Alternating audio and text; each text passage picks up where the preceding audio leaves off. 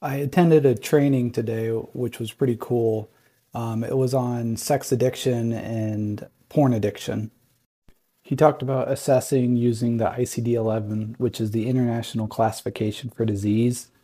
Um, he, it is called the compulsive sexual behavior disorder.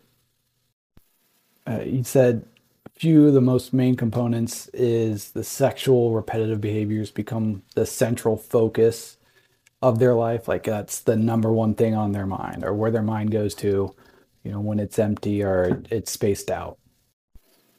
Lots of bad things start happening. They start neglecting their health and responsibilities fall behind on bills relationships suffer. The person has tried many different times to stop. They know it's a problem. They've tried and nothing is seeming to work for them. They've probably experienced some adverse consequences, gotten in trouble. Maybe their spouse has caught them. Maybe they've lost a lot of money because of it.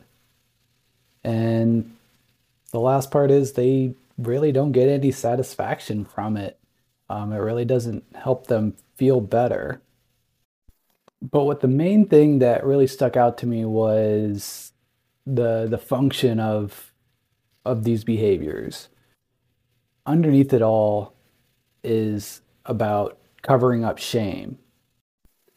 Shame is the feeling of not good enough, like there's something wrong with me. And they've created these fantasies and behaviors as kind of a contradictory type of thing. On the one hand, they could have a surefire way to get their immediate needs of being met, of feeling good enough. But on the other hand, compulsions have a side of drivenness, like I gotta do it.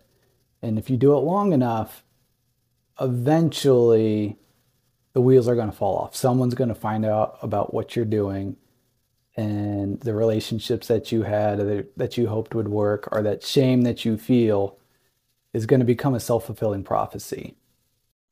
So if you know someone you're concerned about, find a certified sexual addiction therapist in your area and get some help.